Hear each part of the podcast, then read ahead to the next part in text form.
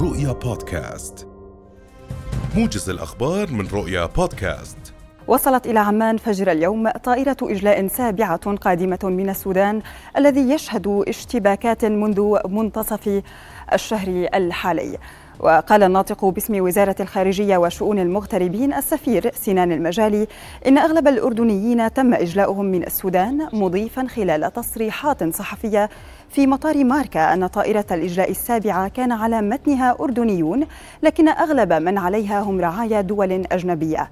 وفي ذات السياق بين المجالي أن سبعة عشر أردنيا عادوا اليوم إلى المملكة خلال عملية إجلاء نفذتها ألمانيا من السودان مشيرا إلى أن الحملة الألمانية أجلت 37 أردنيا حتى اليوم. هذا وشهدت سماء العاصمة السودانية الخرطوم اليوم تحليقا مكثفا للطائرات الحربية التابعة للجيش السوداني.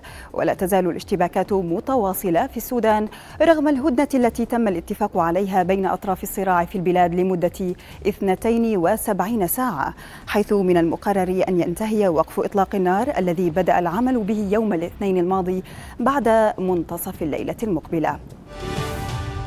ارتفعت مساحة الأبنية المرخصة بنسبة 47% خلال أول شهرين من العام الحالي مقارنة مع الفترة ذاتها من العام الماضي بحسب دائرة الإحصاءات العامة. وقالت الدائرة في تقريرها الشهري أن مساحة الأبنية المرخصة للأغراض السكنية شكلت خلال ذات الفترة ما نسبته 87.14 من إجمالي مساحة الأبنية المرخصة في حين شكلت مساحة الأبنية المرخصة للأغراض غير السكنية ما نسبته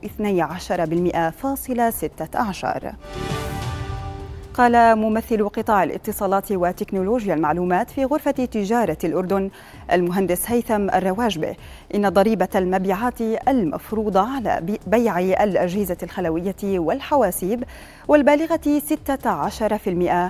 16% مرتفعة وطالب الرواجب في حديث لرؤيا اليوم بإعادة النظر بقيمة الضريبة وألا يقل تخفيضها عن 50% من القيمة الحالية مبينا في ذات السياق أن الأجهزة الخلوية الحديثة والحواسيب داعمة لتنفيذ التحول الرقمي وأن المستثمرين باتوا يبحثون عن الدول الجاهزة للتحول الرقمي ولديها الإمكانية في سرعة الإنجاز بهذا الخصوص بعيدا عن التعقيدات في المعاملات.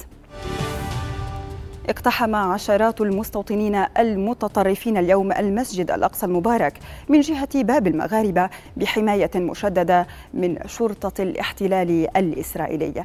وقالت دائرة الأوقاف الإسلامية إن المستوطنين اقتحموا باحات المسجد الأقصى على شكل مجموعات متتالية ونفذوا جولات استفزازية في ساحته. وتلقوا شروحات عن الهيكل المزعوم وأدوا طقوسا تلمودية في المنطقة الشرقية منه.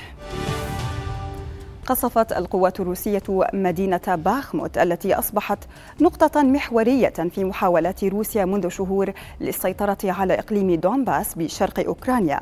في حين قال رئيس مجموعة فاغنر العسكرية الخاصة الروسية إن القوات الأوكرانية تتدفق على المدينة قبل شن هجوم مضاد حتمي. وأعلنت هيئة الأركان العامة للقوات المسلحة الأوكرانية أن القتال محتدم في باخموت ومناطق قريبة منه. مضيفة أن القوات الروسية فشلت في التقدم نحو قريتين باتجاه الشمال الغربي فيما تعرضت 12 منطقة على الأقل لنيران القوات الروسية.